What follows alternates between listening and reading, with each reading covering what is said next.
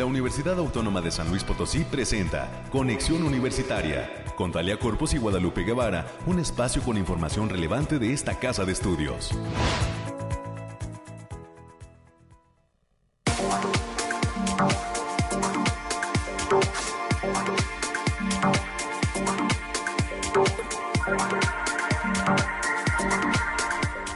nueve de la mañana con un minuto, amigas y amigos, bienvenidas y bienvenidos este viernes cuatro de noviembre del dos mil veintidós a este espacio de Conexión Universitaria, ochenta y ocho punto cinco de F M, presente y listos. Gracias por estar conectados a través de esta frecuencia, once noventa de amplitud modulada, bienvenidos, gracias también por estar conectados. Y en el noventa y uno punto nueve de F M en Matehuala saludamos al altiplano potosino, concede, por supuesto, esta frecuencia radiofónica en el campus Matehuala o La Coara.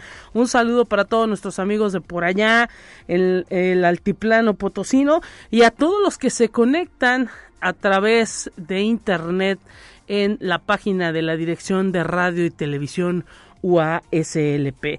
Bonito viernes, bonita mañana de viernes cuatro de noviembre ya.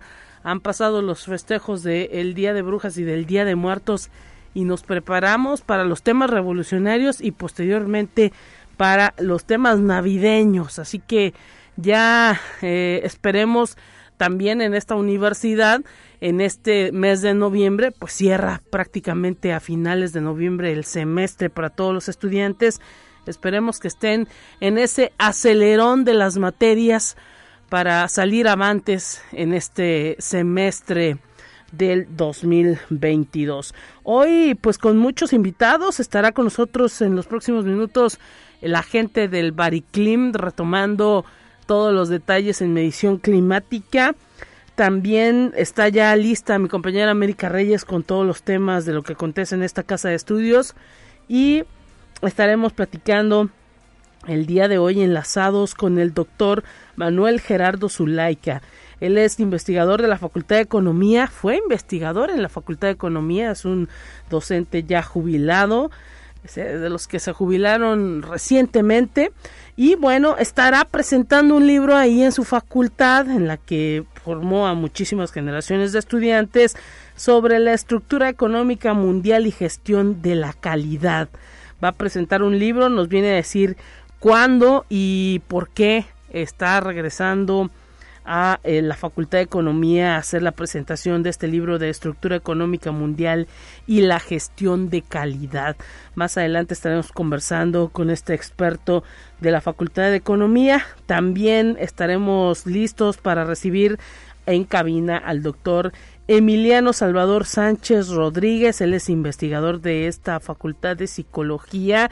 Ya sabe usted que en este dos mil veintidós, eh, el pasado mes de septiembre, la Facultad de, de Psicología recordó los cincuenta años de su fundación, así que ya han preparado una producción audiovisual para recordar estos cincuenta años de paso aquí en San Luis Potosí de la Facultad de Psicología. Vamos a conocer ese punto de vista que tiene este video, dónde lo vamos a poder encontrar y cuáles serán las características de esta producción que eh, pues está ahora sí que coordinando el doctor Emiliano Salvador Sánchez Rodríguez. Él vendrá a platicar con nosotros sobre el contenido de este proyecto de video y tendremos los temas nacionales, también los temas de ciencia y para cerrar en materia cultural estaremos enlazándonos hasta la Facultad de Ciencias de la Comunicación. Ya se está volviendo una tradición también platicar con eh, estudiantes y también con el equipo de producción de la revista Galería siete C E S, que está festejando en estos días su segundo aniversario de la revista Galería siete C E S. Todavía recordamos cuando se dio la primera participación de estos chicos y de la producción de esta revista. Bueno, pues ya tienen dos años eh, trabajando número tras número y ya van en el veinticuatro, en la edición número veinticuatro, en el número veinticuatro de esta revista Galería siete C E S eh, que coordina el maestro Jaime González Rueda, será uno de los docentes con los que platicaremos y también con la estudiante eh, que también participa de esta revista Galería siete C E S, Kenia Hernández, ella alumna de la Facultad de Comunicación. Más adelante nos van a hablar de lo que se ha significado estar dos años trabajando en este proyecto de la Facultad de Comunicación y cómo se ha venido fortaleciendo a través de la participación de muchos jóvenes estudiantes, pero también de muchos egresados que han dado forma a diversos artículos que eh, pues se han difundido a través de las redes de esta revista en eh, el, la Facultad de Ciencias de la Comunicación. Es lo que vamos a tener a lo largo de este espacio. Agradecemos a nuestra compañera Anabel, que está ya pendiente de los controles, y le damos la bienvenida. Y pues recuerde, ella también eh, puede contestar sus llamadas a través del cuatro cuatro cuatro, ocho dos seis, uno tres cuatro siete, cuatro cuatro cuatro, ocho dos seis, uno tres cuatro ocho, los números directos en la cabina. Agradecemos también a nuestro productor Efraín Ochoa, que está siempre también pendiente de eh, toda la, la actividad de lo que pasa en cabina y de este noticiero. Y pues a toda la gente que se comunica y que deja también sus comentarios en el Facebook de Conexión Universitaria U S L P, gracias a quienes dejan eh, comentarios y, y están ahí presentes en el Messenger, dejando pues también saludos a todos eh, los, los programas que le presentamos. También en eh, Spotify, ahí estamos. Luego de que se acaba este programa, se sube este, este el mismo a Spotify, y también ahí nos encuentra como Conexión Universitaria U A S L P. Así que pues si usted es amante de las plataformas, ahí también nos puede visitar y eh, pues conocer todo el listado de programas que se transmiten a través de esta frecuencia radiofónica universitaria. Momento de ir a los temas climáticos. Estamos listos.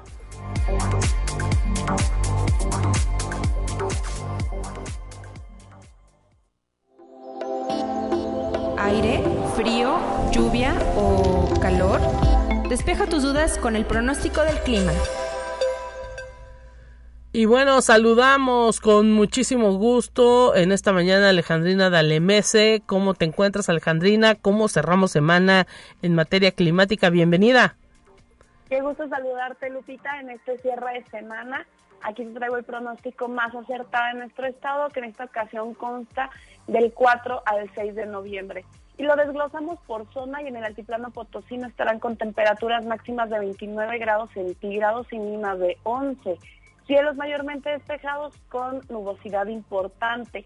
Se prevén vientos ligeros de diez kilómetros por hora y posibles ráfagas de veinte kilómetros por hora. Habrá potencial de bancos de niebla ligeros. Y en la zona media estarán con temperaturas máximas de treinta y tres grados centígrados y mínimas de dieciséis.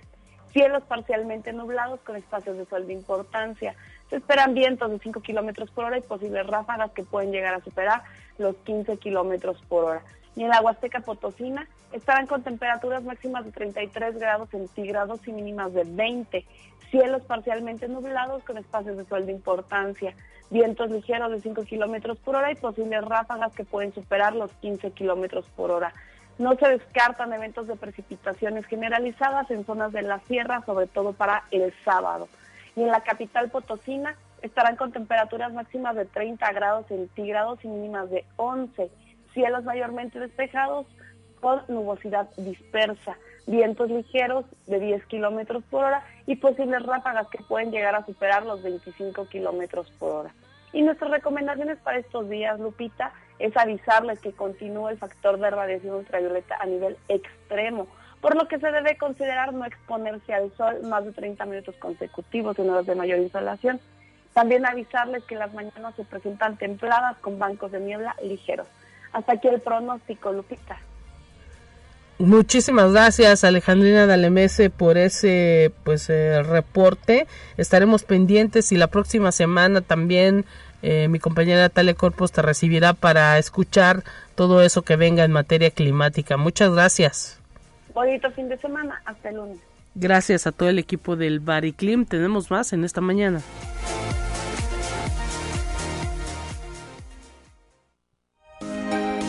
Escuche un resumen de Noticias Universitarias.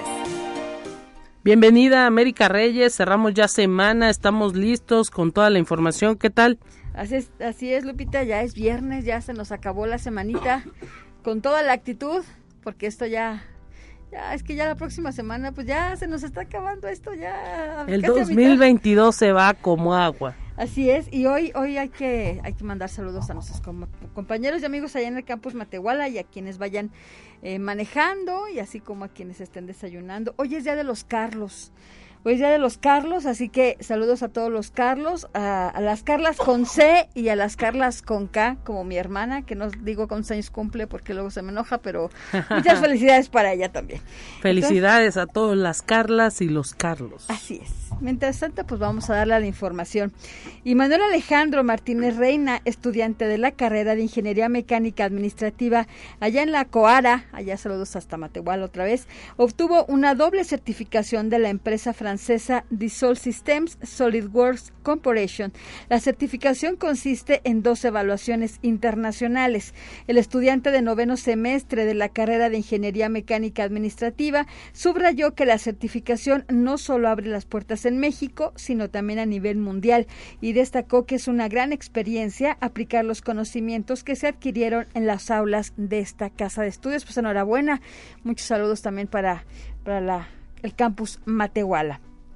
Y como parte de las actividades de la cuarta semana estatal de Ciencia y Tecnología, el Centro de Información en Ciencias Biomédicas del Sistema de Bibliotecas ha organizado charlas con alumnos de la Facultad de Medicina para que conozcan un poco más de la carrera. La cita es el próximo jueves diez y viernes once de noviembre a las doce horas dentro de la zona universitaria poniente a la altura de la Facultad de Estomatología, por lo que los esperamos y pueden mandar este un correo a rafael arroba u a s l p punto m x o bien pueden mandar un WhatsApp para tener mayores informes al cuarenta y cuatro, cuarenta y cuatro, treinta y cinco, setenta y uno, setenta y uno.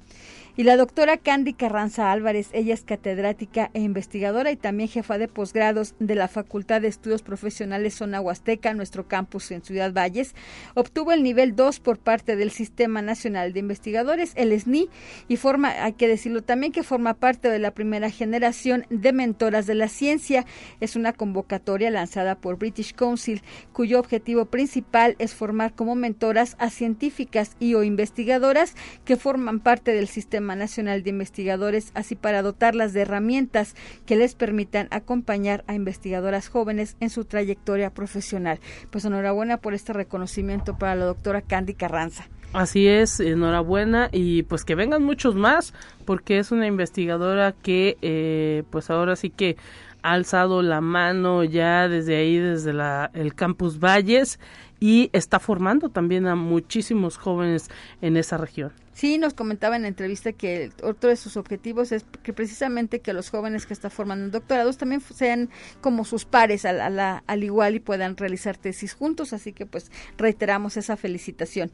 Y la Facultad de Enfermería y Nutrición de esta casa de estudios está invitando a participar en el curso taller Manejo Integral de Diabetes por Etapas y Observatorio de Diabetes y Enfermedades Crónicas.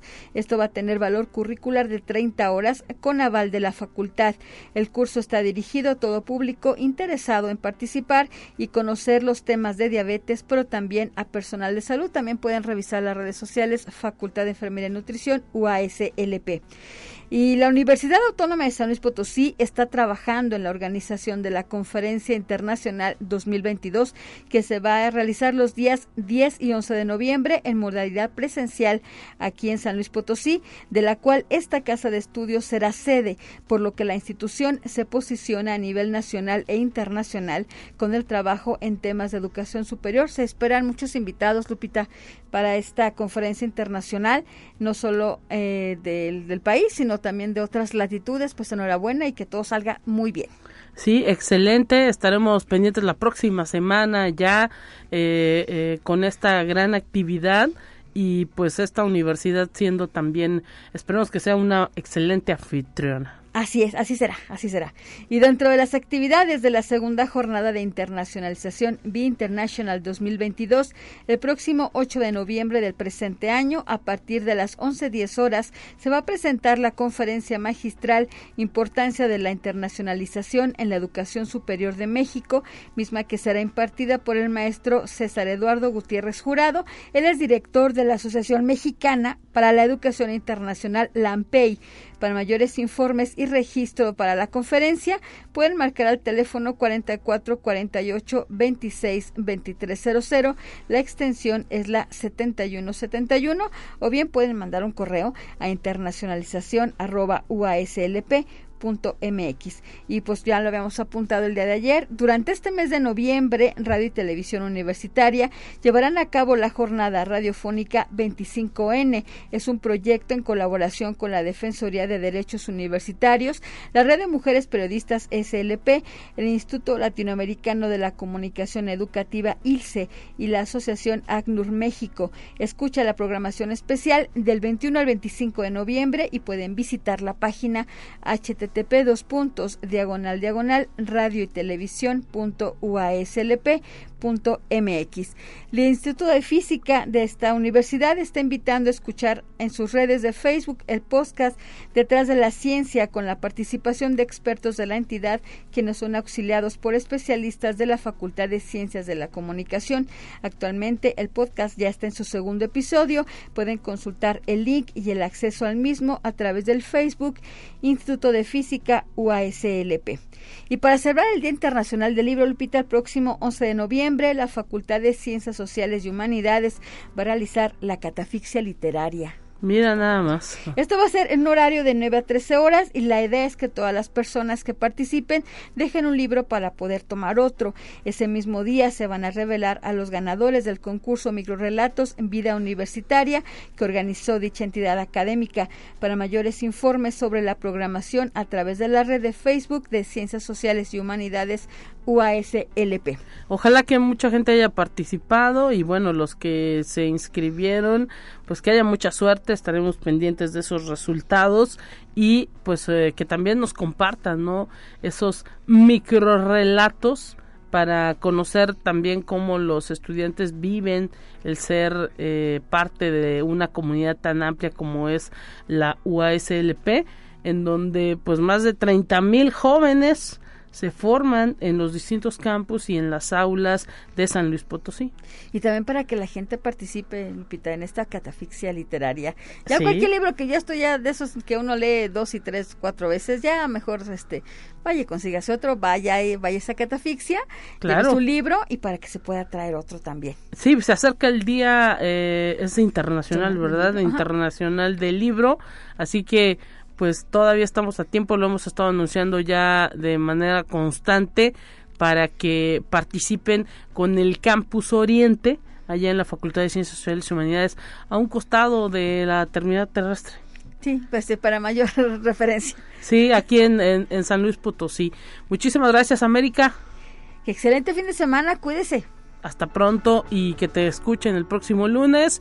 Continuamos con más en esta mañana.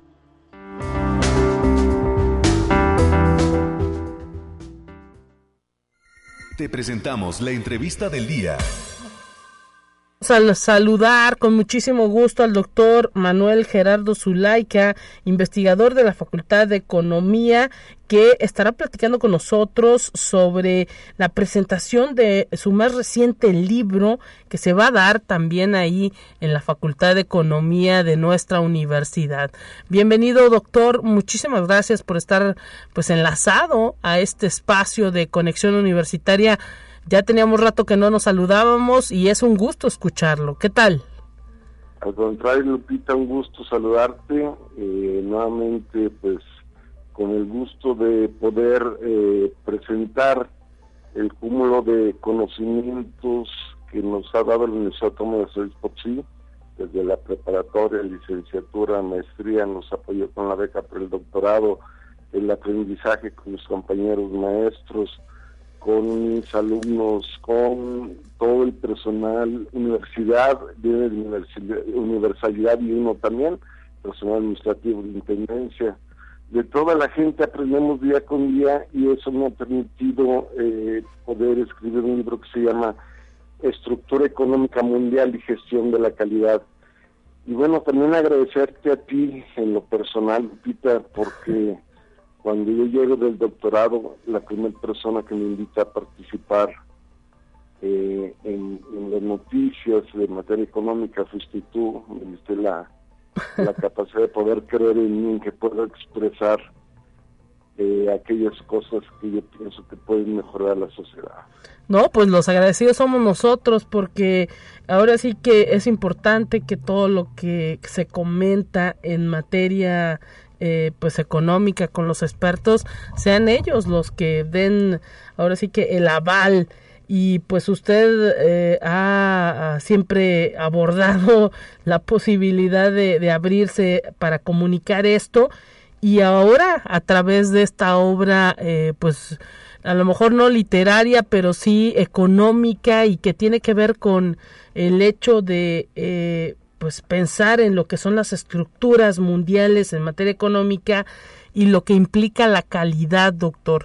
Platíquenos cómo surge la idea de la obra y pues ahora sí que eh, cómo la ha ido conformando hasta pues llevarla ya a la impresión y a la presentación. Bueno, no, también agradecer a Editorial Química Española, pues es un libro que me publican. Bueno, mira, eh, todo nace porque me invitan a mí a, a dar una clase que no daba, pero se llamaba, pues se llama precisamente Estructura Económica Mundial. Al buscar bibliografía me doy cuenta que no hay mucha bibliografía, y pues no me no me daba a entender a mí realmente cómo es como se conforma una estructura económica mundial. Y me nace la, la idea, la hipótesis, de, bueno, hombre crea herramientas, seguramente le llamamos tecnologías. Esas herramientas cambian los modos de producción, la división del trabajo, y eso trae también transformaciones en el ámbito social, político y económico, conformando esas nuevas estructuras económicas. Y trato yo a través de la historia, investigo a través de la historia, desde que tenemos del conocimiento del hombre más antiguo, que sus herramientas eran las manos, y eso hacía que fuera recolector, y al recolectar se iban terminando esos espacios para poder seguir sobreviviendo, por eso era nómada. Y también, bueno, de lo que tenemos conocimiento, la estructura era a través del hombre más fuerte en cuestión, en materia física, era el que decía todo eso, mandaba en lo que se iba a hacer en sus momentos. Y llegamos hasta nuestros tiempos. La revolución para mí más grande tal vez de lo que ha habido en los últimos tiempos se llama, empezó a llamarse ARPANET, un sistema de seguridad en la Guerra Fría que se transforma después en Internet, y que esto viene a transformar todo, todo nuestro mundo actual. Y que hay un autor que me llamó mucho la atención cuando yo hice el doctorado, que se llama Manuel Castells, un sociólogo, y escribe un libro que se llama La Sociedad de Red. Nos demuestra como el ARPANET, pues es una, una red de computadoras y el mundo se transforma, y lo vemos como ahora todos lo hacemos a través de una red a nivel mundial. Entonces de ahí me nace la idea, y empiezo a investigar a través de la historia cómo es que en realidad esto va sucediendo. Se crean herramientas, son tecnologías, cambian los modos de producción, cambian a su vez también eh, las estructuras, pero lo importante en esa final de cuentas se va emparejando esto con lo que llamamos calidad. Calidad para mí, como siempre lo he comentado, su mejor definición para mí que he encontrado hasta ahora es mejora continua, y al final es analizar, bueno, ¿realmente han traído esos estructuras una mejora continua? Hablamos de la revolución industrial que fue sin lugar a dudas un, un gran cambio, pero no tanto como la máquina también, sino trajo una nueva división del trabajo, una fragmentación, y eso fragmentó al mundo también en, en materia económica. Y voy a ir narrando todo eso en, en este libro para tratar de poder saber qué esperar cuando algo eh, se genera nuevamente a través de una gran tecnología, a través de, de todo eso, para poder nosotros, a final de cuentas, no nada más ver, bueno, qué me produce ahora, sino ¿Qué efectos trae después? Por ejemplo, lo vemos ahora con la cuestión de la contaminación, sí. lo que hemos afectado al medio ambiente a través de del uso excesivo, sobre todo de automóviles, de fábricas contaminantes, y que bueno, esto en su lugar a también trae cambios en lo que estamos conociendo como pandemias, todo esto, cómo nos está afectando a nivel económico, a nivel social. Y es lo que trato yo de dar en una aportación para mí en, en, en, en el cúmulo de conocimientos que nuevamente le agradezco a la Universidad Autónoma de San Luis Potosí, nuestra alma mater, que tiene como lema siempre autónoma por mi patria de Bucarest. Siempre nos da la libertad de, de pensamiento, nos da la libertad de expresión, siempre nos está capacitando a los maestros, a los alumnos, y la verdad es tan grande la universidad, y es una forma también de agradecerle pues todo lo que soy, estoy, y que gracias a nosotros nos es posible. Excelente, doctor Manuel Gerardo Zulaica, investigador ahí en la Facultad de Economía. ¿Cuándo se presenta? Y pues ahora sí que invite a todo el público que pudiera haberse quedado pues con la, con las ganas de escuchar un poco más a, a esta presentación que están proyectando ahí en la Facultad de Economía. Es el miércoles, este miércoles nueve de noviembre, en el aula magna de la Facultad de Economía. Vamos a decir, gracias también a la facultad por darnos esta oportunidad de presentar este libro. Y esperamos, invitamos a todos aquellos que quieran asistir. Está abierto la universidad, siempre está abierto a toda la población. Lo que busca principalmente la universidad es no nada más enseñar, sino a través de de hechos, que es la investigación constante de los profesores, tratar de mejorar la sociedad. ¿Y cómo hay alguien en especial, doctor, que, que le dedique este este libro que usted ha eh, pues estructurado? ¿Cuánto tiempo le llevó? También platíquenos en, en, en hacer toda la, la, pues ahora sí que reunir todos los datos y decir hasta aquí lo dejo y ya lo vamos a imprimir. Mira, yo tenía alrededor de diez años recopilando información, y gracias a la universidad también vuelvo a lo mismo, nos, nos permite un año sabático. Eh, entonces eh, yo tomo este año sabático para escribir este libro. Eh, me traslada a la ciudad de Xilitla, que para mí es un lugar hermoso, sí. un pueblo mágico precioso, en el cual trata de tranquilidad, al mismo tiempo tratar de aplicar algo de lo que había hecho en mi, en mi primer libro, que fue el plan de Gran Visión Física dos mil diez a dos mil treinta, para tratar de, de llevar el índice de desarrollo humano municipal en Xilitla. ¿Sí? Y bueno, entonces dije, ¿por qué no trasladarse allá? Y apoyé un poco a la, a la presidencia, al profe Lalo, le agradezco que, que fue quien me aceptó allá.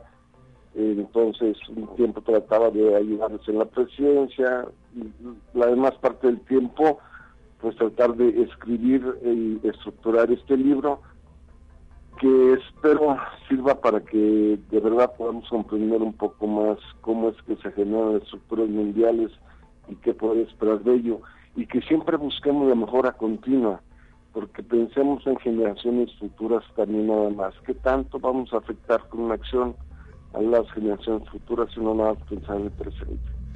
Así es, no podemos dormirnos en nuestros laureles, y en todas las áreas del conocimiento pues hay que pensar en ese impacto que tenemos en eh, cuestión del planeta, y que tiene que ver con este asunto de la calidad. Pues entonces están todos invitados el próximo nueve de noviembre ahí en la Facultad de Economía, nos dicen el aula magna. ¿A qué hora, doctor? A la una de la tarde, a las trece horas, por ahí los esperamos. Toda la persona que quiera ir está invitada. La universidad, por eso es, es universidad, universalidad esencial, se debe a la gente, nos debemos a la población, y la universidad lo que tiene es eso, buscar siempre mejorar a la población de alguna manera. Pues le queremos agradecer, doctor Manuel Gerardo Zulaica, eh, de la Facultad de Economía, esta invitación que nos hace a la presentación de su libro Estructura Económica Mundial y Gestión de la Calidad. Un abrazo para usted y gracias por haber platicado con nosotros. No, gracias a ti, y nuevamente tú Te agradezco muchísimo, fuiste la primera persona en creer en mí, colaboramos muchos años juntos y eso me dio también la seguridad de que podía expresarme hacia los demás. Gracias, doctor, y pues eh, están ahí todos invitados, la entrada será totalmente libre para esta presentación. Un abrazo y nos vamos a la pausa corriendo ya porque continuamos con más aquí en Conexión. Hasta pronto.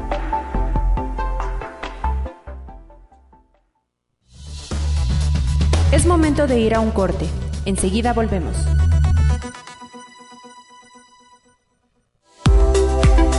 Continuamos en Conexión. Volvemos con más temas. Te presentamos la entrevista del día. Estamos ya listísimos de regreso en Conexión y tenemos en cabina, agradecemos que esté en esta mañana con nosotros el doctor Emiliano Salvador Sánchez Rodríguez. Él es investigador de la Facultad de Psicología y pues viene a hablar con nosotros de un video que se va a presentar por el cincuenta aniversario de la Facultad de Psicología. Y pues ahora sí que él es el fue el coordinador, el realizador, y viene a platicarnos cuándo se hará esa presentación, en el marco de qué, porque pues los psicólogos están en este dos mil veintidós de fiesta, de manteles largos, recordando cincuenta años de esa facultad. Bienvenido, doctor Emiliano, gracias, eh, gracias por venir. ¿Cómo está? Muy contento de celebrar cincuenta años eh, en nuestra escuela, en la Escuela de Psicología. Bueno, hoy facultad. Sí, hoy facultad. Eh, ¿Usted estudió ahí? Sí, soy de la segunda generación. Por lo tanto, estoy interesado desde hace tiempo en su historia, y el video que se va a presentar, del cual tú hablaste en principio, eh, estará en el marco de la cincuenta semana de la Facultad de Psicología para celebrar este aniversario. Mire nada más, o sea que en la semana estudiantil, que así se les conoce en las distintas facultades, se dará, o sea, eh, pues eh, pre- proyectará por primera vez este video que han producido. ¿Cuánto tiempo? ¿Cuántas personas? Bueno, eh, yo me he encargado del trabajo de dirección y de elaboración del guión y las entrevistas que he realizado, así como la búsqueda hemerográfica y en archivos. También ha habido personas que me han ayudado, alumnas, Tania, Alondra, este, y las personas a las que he entrevistado, que son eh, actores de primera mano de lo que fue hace cincuenta años el inicio de la carrera de psicología. Mire nada más, ya lo dice usted muy rápido, pero imagino que muchas anécdotas, muchas personas, también eh, este, muchos maestros que a lo mejor ya no están.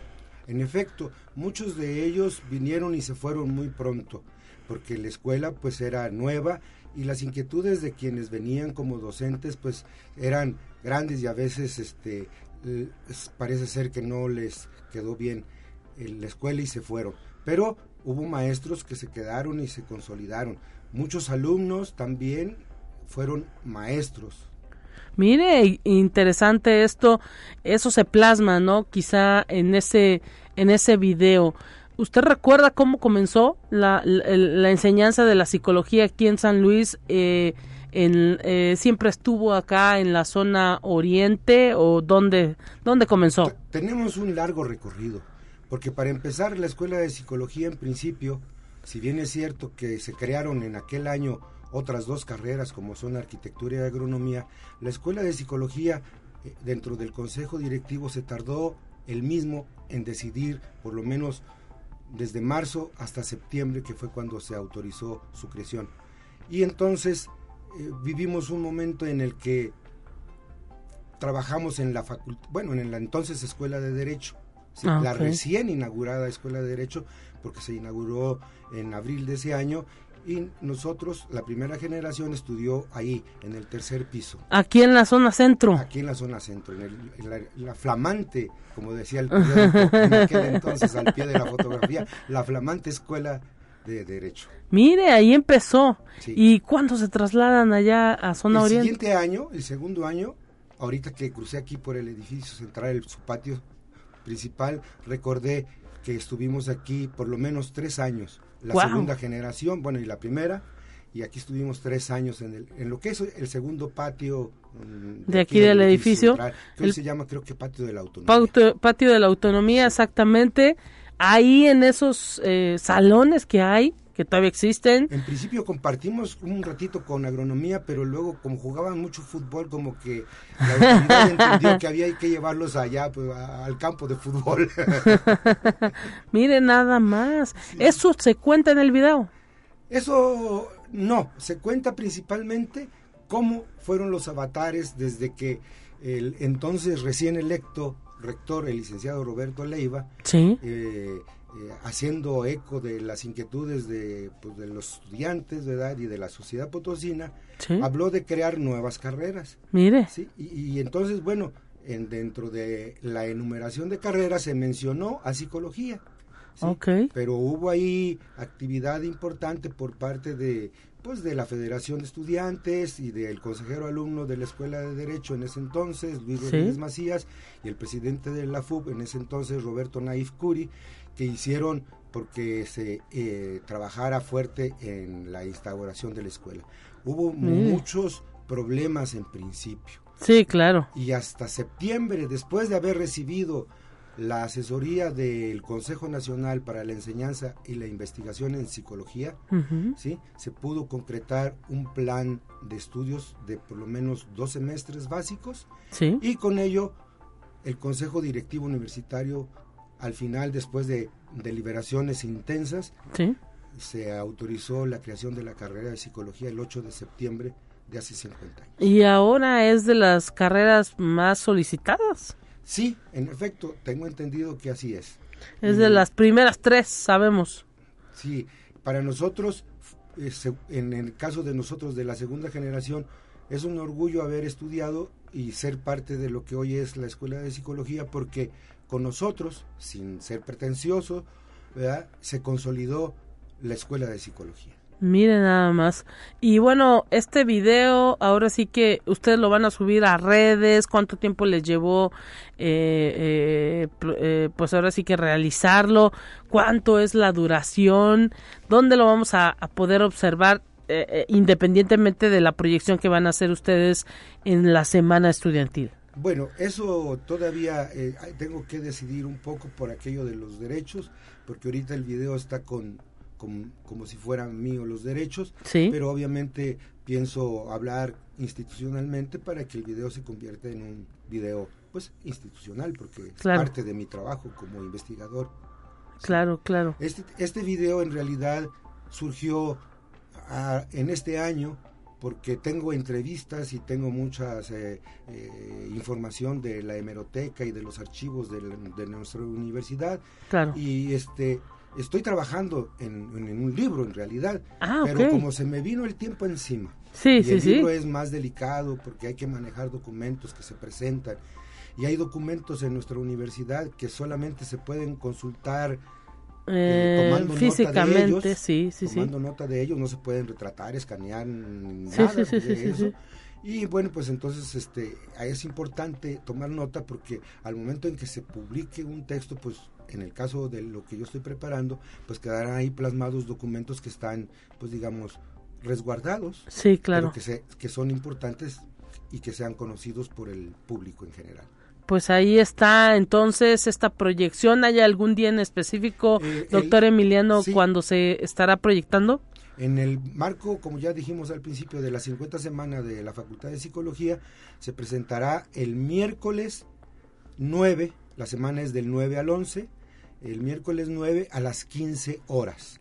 Las actividades son desde las nueve de la mañana hasta las dieciocho horas, de manera interrumpida, y tenemos una hora nada más, claro. así es que a la hora córrele que viene el que sigue. Exactamente. ¿Esto lo harán en el auditorio de la facultad? Así es, en el auditorio psicólogo Leopoldo Cordero Corona.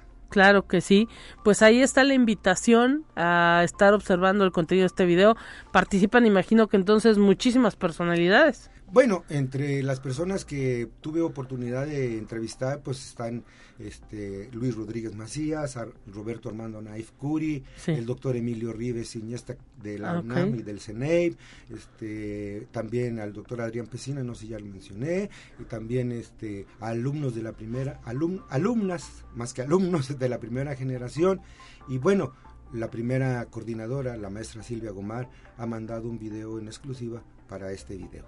Mire nada más, pues excelente entonces con todo este material que han preparado. Ahora sí que eh, estaremos eh, pendientes de eh, eh, su proyección y pues enhorabuena, que vengan muchísimos años más para la Facultad de Psicología. Así es, quisiera antes de retirarme hacer la invitación rápida a todas mis colegas y a todos mis colegas de generaciones anteriores, primera, segunda, etcétera, a que puedan asistir. La entrada es gratuita.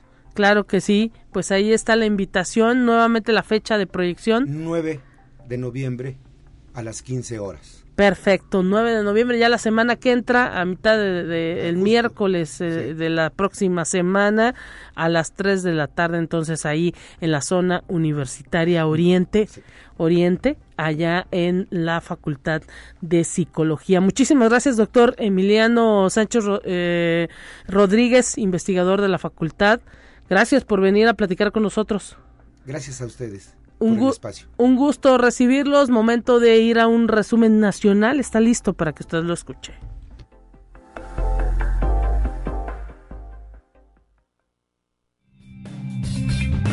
Entérate qué sucede en otras instituciones de educación superior de México. La Universidad Nacional Autónoma de México entregó el premio Aida Weiss Aportes Científicos para combatir el cáncer a Jesús Rafael Rodríguez Aguilera, investigador postdoctoral del Helmholtz Institute for Metabolic, Obesity and Vascular Research en la categoría Tesis de Posgrado. En el apartado Trayectoria Científica correspondió a Eucario León Rodríguez, coordinador del Departamento de Hematología y Oncología. La categoría Trabajo de Investigación se le otorgó a Benjamín Pineda Olvera, del Laboratorio de Neuroinmunología del Instituto Nacional de Neurología y Neurociencia Manuel Velasco Suárez. En la categoría Trabajo, Estudio o Programa, realizado por organizaciones de la sociedad civil e instituciones públicas o privadas, se designó a la Clínica Integral del Cáncer en el Adulto Mayor, a cargo del doctor José Alberto Ávila Funes. Conexión Universitaria. Al brindar una educación de calidad, pero sobre todo que sea igualitaria, inclusiva y con responsabilidad social, fueron los aspectos destacados por el rector de la Universidad Autónoma de Nuevo León, Santos Guzmán López, en su primer informe de actividades. En sesión solemne del Honorable Consejo Universitario, el funcionario refrendó su compromiso de seguir trabajando bajo los objetivos del Plan de Desarrollo Institucional y acorde con la Visión dos mil treinta. Conexión Universitaria. Un momento histórico vivió la comunidad universitaria del Campus Jalpan de la Universidad Autónoma de Querétaro, que a ritmo de música mexicana escuchó por primera vez la transmisión de lo que será Radio Universidad ochocientos cincuenta amplitud modulada, que comenzó un periodo de prueba y que ofrecerá un contenido a la medida de la audiencia de la Sierra Gorda. Por esta razón, la rectora, doctora Teresa García Gasca, se dijo emocionada por esta iniciativa que tardó casi cinco años en ser una realidad. Añadió que ahora con frecuencia crearán contenidos para el público serrano, pues agregó que es una gran responsabilidad contar con medios de comunicación de esta naturaleza y que son parte de los servicios a la sociedad. Conexión Universitaria. El Honorable Consejo Universitario de la Universidad Michoacana de San Nicolás de Hidalgo aprobó por unanimidad la creación de la Unidad Profesional de Uruapan, misma que se encuentra en operación desde el inicio del presente ciclo escolar. Con esta aprobación, realizada en sesión ordinaria, la Unidad Profesional de Uruapan podrá ofrecer una educación enfocada a la formación de las y los estudiantes, incluyente y de calidad, con contenidos pertinentes que permitan su incorporación a la vida laboral y al emprendimiento.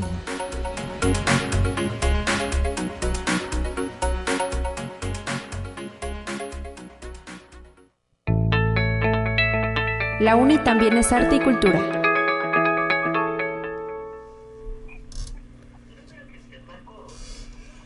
Estamos ya listísimos para cerrar este espacio, agradeciendo la presencia del maestro Jaime González Rueda. Él es coordinador de la revista Galería siete C E S ahí en la Facultad de Comunicación. Bienvenido, maestro, y gracias por estar conectado en esta mañana. Tenemos ya dos años de la revista Galería siete C E S. ¿Cómo está?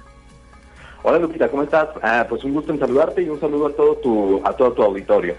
Nosotros agradecidos de que pues a través de este espacio se pueda hablar de que ustedes ya cumplen dos años y van en el número veinticuatro ya de la revista. Así es, pues han sido dos años de muchísimo trabajo, como, como tú bien sabes, ya que nos abren las puertas eh, en Conexión Universitaria mes con mes, pues hemos pasado por distintas temáticas. Eh, hemos crecido como, como revista, uh, en cada publicación mensual vamos abordando un tema distinto, interés social, que sean temas muy variados, ¿no? Siempre ha sido como nuestra eh, nuestro objetivo para pues para darle a todos, ¿cómo se llama?, eh, en los temas que, que, que capten la atención, que gusten y que sean de importancia social, ¿no? Pero también de, de mucha concientización de problemas, eh, de situaciones, de temas que son considerados muchas veces tabú. Así es, y pues ahora sí que eh, los jóvenes en formación ahí en la Facultad de Comunicación están pues ahora sí que sacando la casta para poder eh, pues y, eh, hacer un medio de comunicación que impacte a los lectores, a la gente que los sigue en redes y también pues eh, eh, ahora sí que todo uh, la gente que también está pendiente de todo lo que tiene que ver con la multimedia, porque ustedes abarcan prácticamente todos los medios.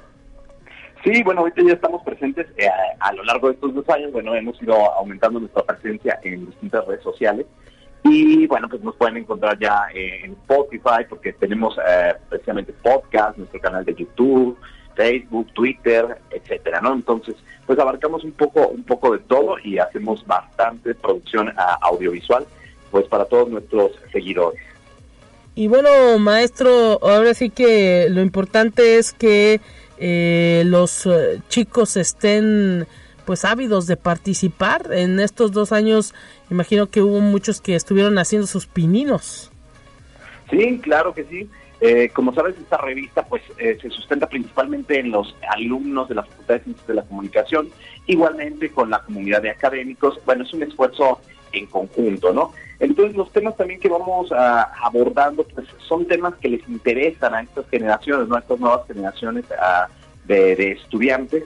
Y bueno, por ejemplo, te comento, en este número veinticuatro precisamente estamos hablando de un tema que algunos consideran un poco extraño, eh, pero que es por demás interesante. Hablamos del esoterismo y de todas estas cuestiones eh, que son consideradas místicas y cómo ciertas creencias pueden influir en, ¿cómo se llama?, en la vida cotidiana de muchas personas, ¿no? Para la toma de decisiones, en cuestión profesional, en cuestión sentimental, etcétera, ¿no? Entonces es un tema que también por ahí esperemos les guste mucho a nuestros a nuestros lectores. Y bueno, también tenemos en la línea telefónica y agradecemos que eh, ya pudimos hacer conexión con una de las estudiantes que participa en esta revista Galería siete C E S, Kenia Hernández, alumna ahí de la Facultad de Comunicación. ¿Cómo estás, Kenia? Bienvenida. Buenos días, ¿qué tal? Muy, muy bien, gracias. Gracias por el espacio. Pues nosotros agradecidos. ¿Cómo te has sentido en este tiempo de colaboración? Platícanos, ¿desde cuándo estás tú ahí eh, pues formando parte del equipo de Galería siete C E S? Bueno, la verdad me he sentido muy bien. De hecho, tuvimos, yo creo, hace poquito, bueno, ya hace poquito en enero, una colaboración aquí con Conexión Universitaria. Hablamos del número de eh, medio ambiente. Entonces yo más o menos llevo trabajando ya casi el año. El siguiente año se cumple un año que entré a esta revista y la verdad uh, yo creo que ha sido una excelente decisión. Es un espacio muy bonito para ir desarrollando mis habilidades. ¿Te ha gustado el ambiente del periodismo? Sí, yo creo que definitivamente es lo mío. Eh, sí es un poquito, pues como en todo, ¿no? Tiene sus problemas y a veces es medio estresante, pero realmente es porque hay que estar al día y hay que estar a la vanguardia de todo, pero en este tiempo me han hecho muchas correcciones y me han hecho crecer como escritora. ¿Y cómo te has sentido en la revista? ¿Cómo has visto al resto de tus compañeros? También a los maestros que van guiándolos. Eh, ¿lo has, has podido aplicar a lo mejor conocimientos de lo que te enseñan en el aula en este medio de comunicación? Platícanos un poco de eso. No, sí, claro que sí. De hecho, todos mis maestros este, han... Adelante. Sí, ¿sabes? Mis compañeros ahorita ya hay varios que llevamos ahí un, un tiempecito, pero todos hemos crecido y nos hemos enfocado a lo que nos gusta. A mí me gusta particularmente la fotografía y pues he podido incluirme en el periodismo, pero sí, todo lo que he visto en la facultad nos sirve bastante. Entonces volteas hacia atrás y ves todos tus trabajos, cómo van creciendo, cómo se van complementando y pues la verdad a mí me da mucho gusto, siento muy bonito el ambiente. ¿Recomendarías al resto de tus compañeros de la comunidad ahí de la Facultad de Comunicación el poder sumarse a este medio? No, sí, totalmente, totalmente. Y de hecho no nada más a mis compañeros, o sea, realmente eh, la revista está abierta a colaboraciones con otras facultades y yo creo que todos tenemos algo que decir, algo que expresar. Si bien nosotros como periodistas pues estamos a lo mejor más al alcance de estas herramientas de redacción, pero siempre habrá, no sé, un doctor, un arquitecto que quiera hablar de algún tema interesante y estamos totalmente abiertos a ellos. Entonces, pues qué mejor que incluirse a un espacio que sobre todo es de universitarios, ¿no? Es un medio que es reconocido ante los ojos de los demás y nos da un avale. Entonces, yo creo que sí, totalmente recomiendo la experiencia, no nada más por el ambiente y porque conoces gente nueva, este, gente interesante, sino también porque es un crecimiento personal. Pues ahí está, Kenia, muchísimas gracias por haber platicado nuevamente aquí en Conexión. Maestro Jaime González Rueda, pues ahora sí que queda mucha satisfacción, pero también mucho trabajo por hacer. Eh, eh, me imagino que no solamente quieren durar dos años, sino mucho tiempo más. Claro, la intención es seguir creciendo. Eh, te comento, Lupita. Sí, no, ojalá que sea muchísimo tiempo más y podamos seguir creciendo. Gracias, Kenia, y maestro. Gracias, gracias Lupita. No, eh, eh, eh, adelante con, con lo que nos comentaba. Ah, sí, sí, sí, como parte de este segundo aniversario te comentaba que precisamente estamos entrando ya al sistema de bibliotecas de la Universidad Autónoma de San Luis Potosí, entonces próximamente podrán consultar eh, nuestro catálogo, nuestros veinticuatro números, en cómo se llama, en todas las bibliotecas, ¿no? En esta plataforma digital que cuenta la Universidad Autónoma de San Luis Potosí. Entonces, bueno, pues estaremos por ahí ya presentes. Igualmente, como parte de este segundo aniversario, en estas próximas semanas estaremos teniendo un conversatorio que estaremos difundiendo también a través de nuestras redes sociales con diversos egresados de la Facultad de Ciencias de la Comunicación en los ámbitos del periodismo, de la comunicación social y política, de la comunicación en, en el sector cultural. Eh, a fin de compartir pues experiencias, ¿no? De cómo se llama, de vida, de, de profesión y pues los retos, ¿no? Los retos que se vienen ante los tiempos de cambio. Excelente, maestro Jaime González Rueda, coordinador de esta revista Galería siete C E S, que vengan muchos aniversarios más y un gusto haber platicado con usted. Igualmente, Lupita, pues muchísimas gracias uh, por este espacio y por, por las que siempre nos abres las puertas y que nos las has abierto estos dos años. Gracias. Estas son, estos son sus micrófonos. Gracias. Y con esto nos vamos a despedir, amigas y amigos de este espacio de Conexión. Pásela bien, bonito fin de semana. El próximo lunes, mi compañera Talia Corpus en estos micrófonos. Hasta pronto.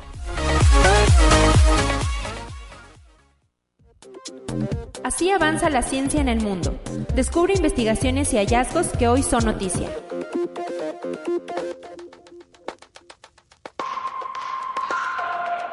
La apuesta por fuentes alternas de energía de México y Estados Unidos se vio reforzada al entrar en vigor el Acuerdo Bilateral para la Cooperación Pacífica en materia de energía nuclear. Este es el primer convenio en su tipo en ser firmado por los países, si bien la cooperación entre ambos en temas nucleares se extiende por cerca de ochenta años. Actualmente México y Estados Unidos se encuentran negociando un nuevo acuerdo de cooperación y desarrollo en materia de energía renovables, que será dado a conocer durante la Conferencia de las Naciones Unidas sobre el Cambio Climático el próximo seis de noviembre. Conexión Universitaria. China completó con éxito el ensamblaje principal de su estación espacial Tiangong tras el acoplamiento exitoso del módulo experimental Mectian, según informó la Agencia Espacial Tripulada China. La tripulación de la nave Shenzhou catorce entrará en el módulo Mectian por la tarde para todo tipo de supervisiones, así lo aseguraron las autoridades chinas. Conexión Universitaria. Investigadores determinaron que el aumento sospechoso en más de diez veces de las infecciones de malaria o paludismo en solo tres semanas en un área urbana de Etiopía fue causado por un mosquito conocido como Anopheles stephensi, resistente a los insecticidas más comúnmente utilizados. El informe indica que este mosquito es una amenaza significativa a la hora de eliminar la malaria en el continente africano. La información fue presentada en la reunión anual de la Sociedad Estadounidense de Medicina. Conexión Universitaria. Científicos de la Universidad de Yale en Estados Unidos identificaron una nueva clase de genotoxinas, moléculas que dañan el A D N llamadas indoliminas y que están producidas por la bacteria Morganella morgani, abundante en los intestinos de pacientes con enfermedad inflamatoria intestinal y cáncer colorectal. En experimentos de laboratorio, las indoliminas dañaron el A D N y también estimularon el crecimiento del cáncer colorectal rectal en ratones con tumores. Al bloquear la producción de estas moléculas, descubrieron que podrían prevenir el crecimiento de estos tumores.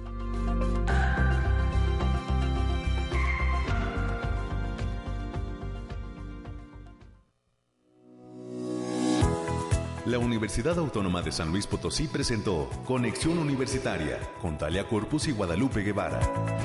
Sintoniza de lunes a viernes de nueve a diez horas en Radio Universidad ochenta y ocho punto cinco F M y mil ciento noventa A M en San Luis Potosí. En el noventa y uno punto nueve F M con cobertura en el altiplano potosino o en el resto del mundo por el portal doble u doble u doble u punto u a s l p punto m x y la app U A S L P de descarga gratuita.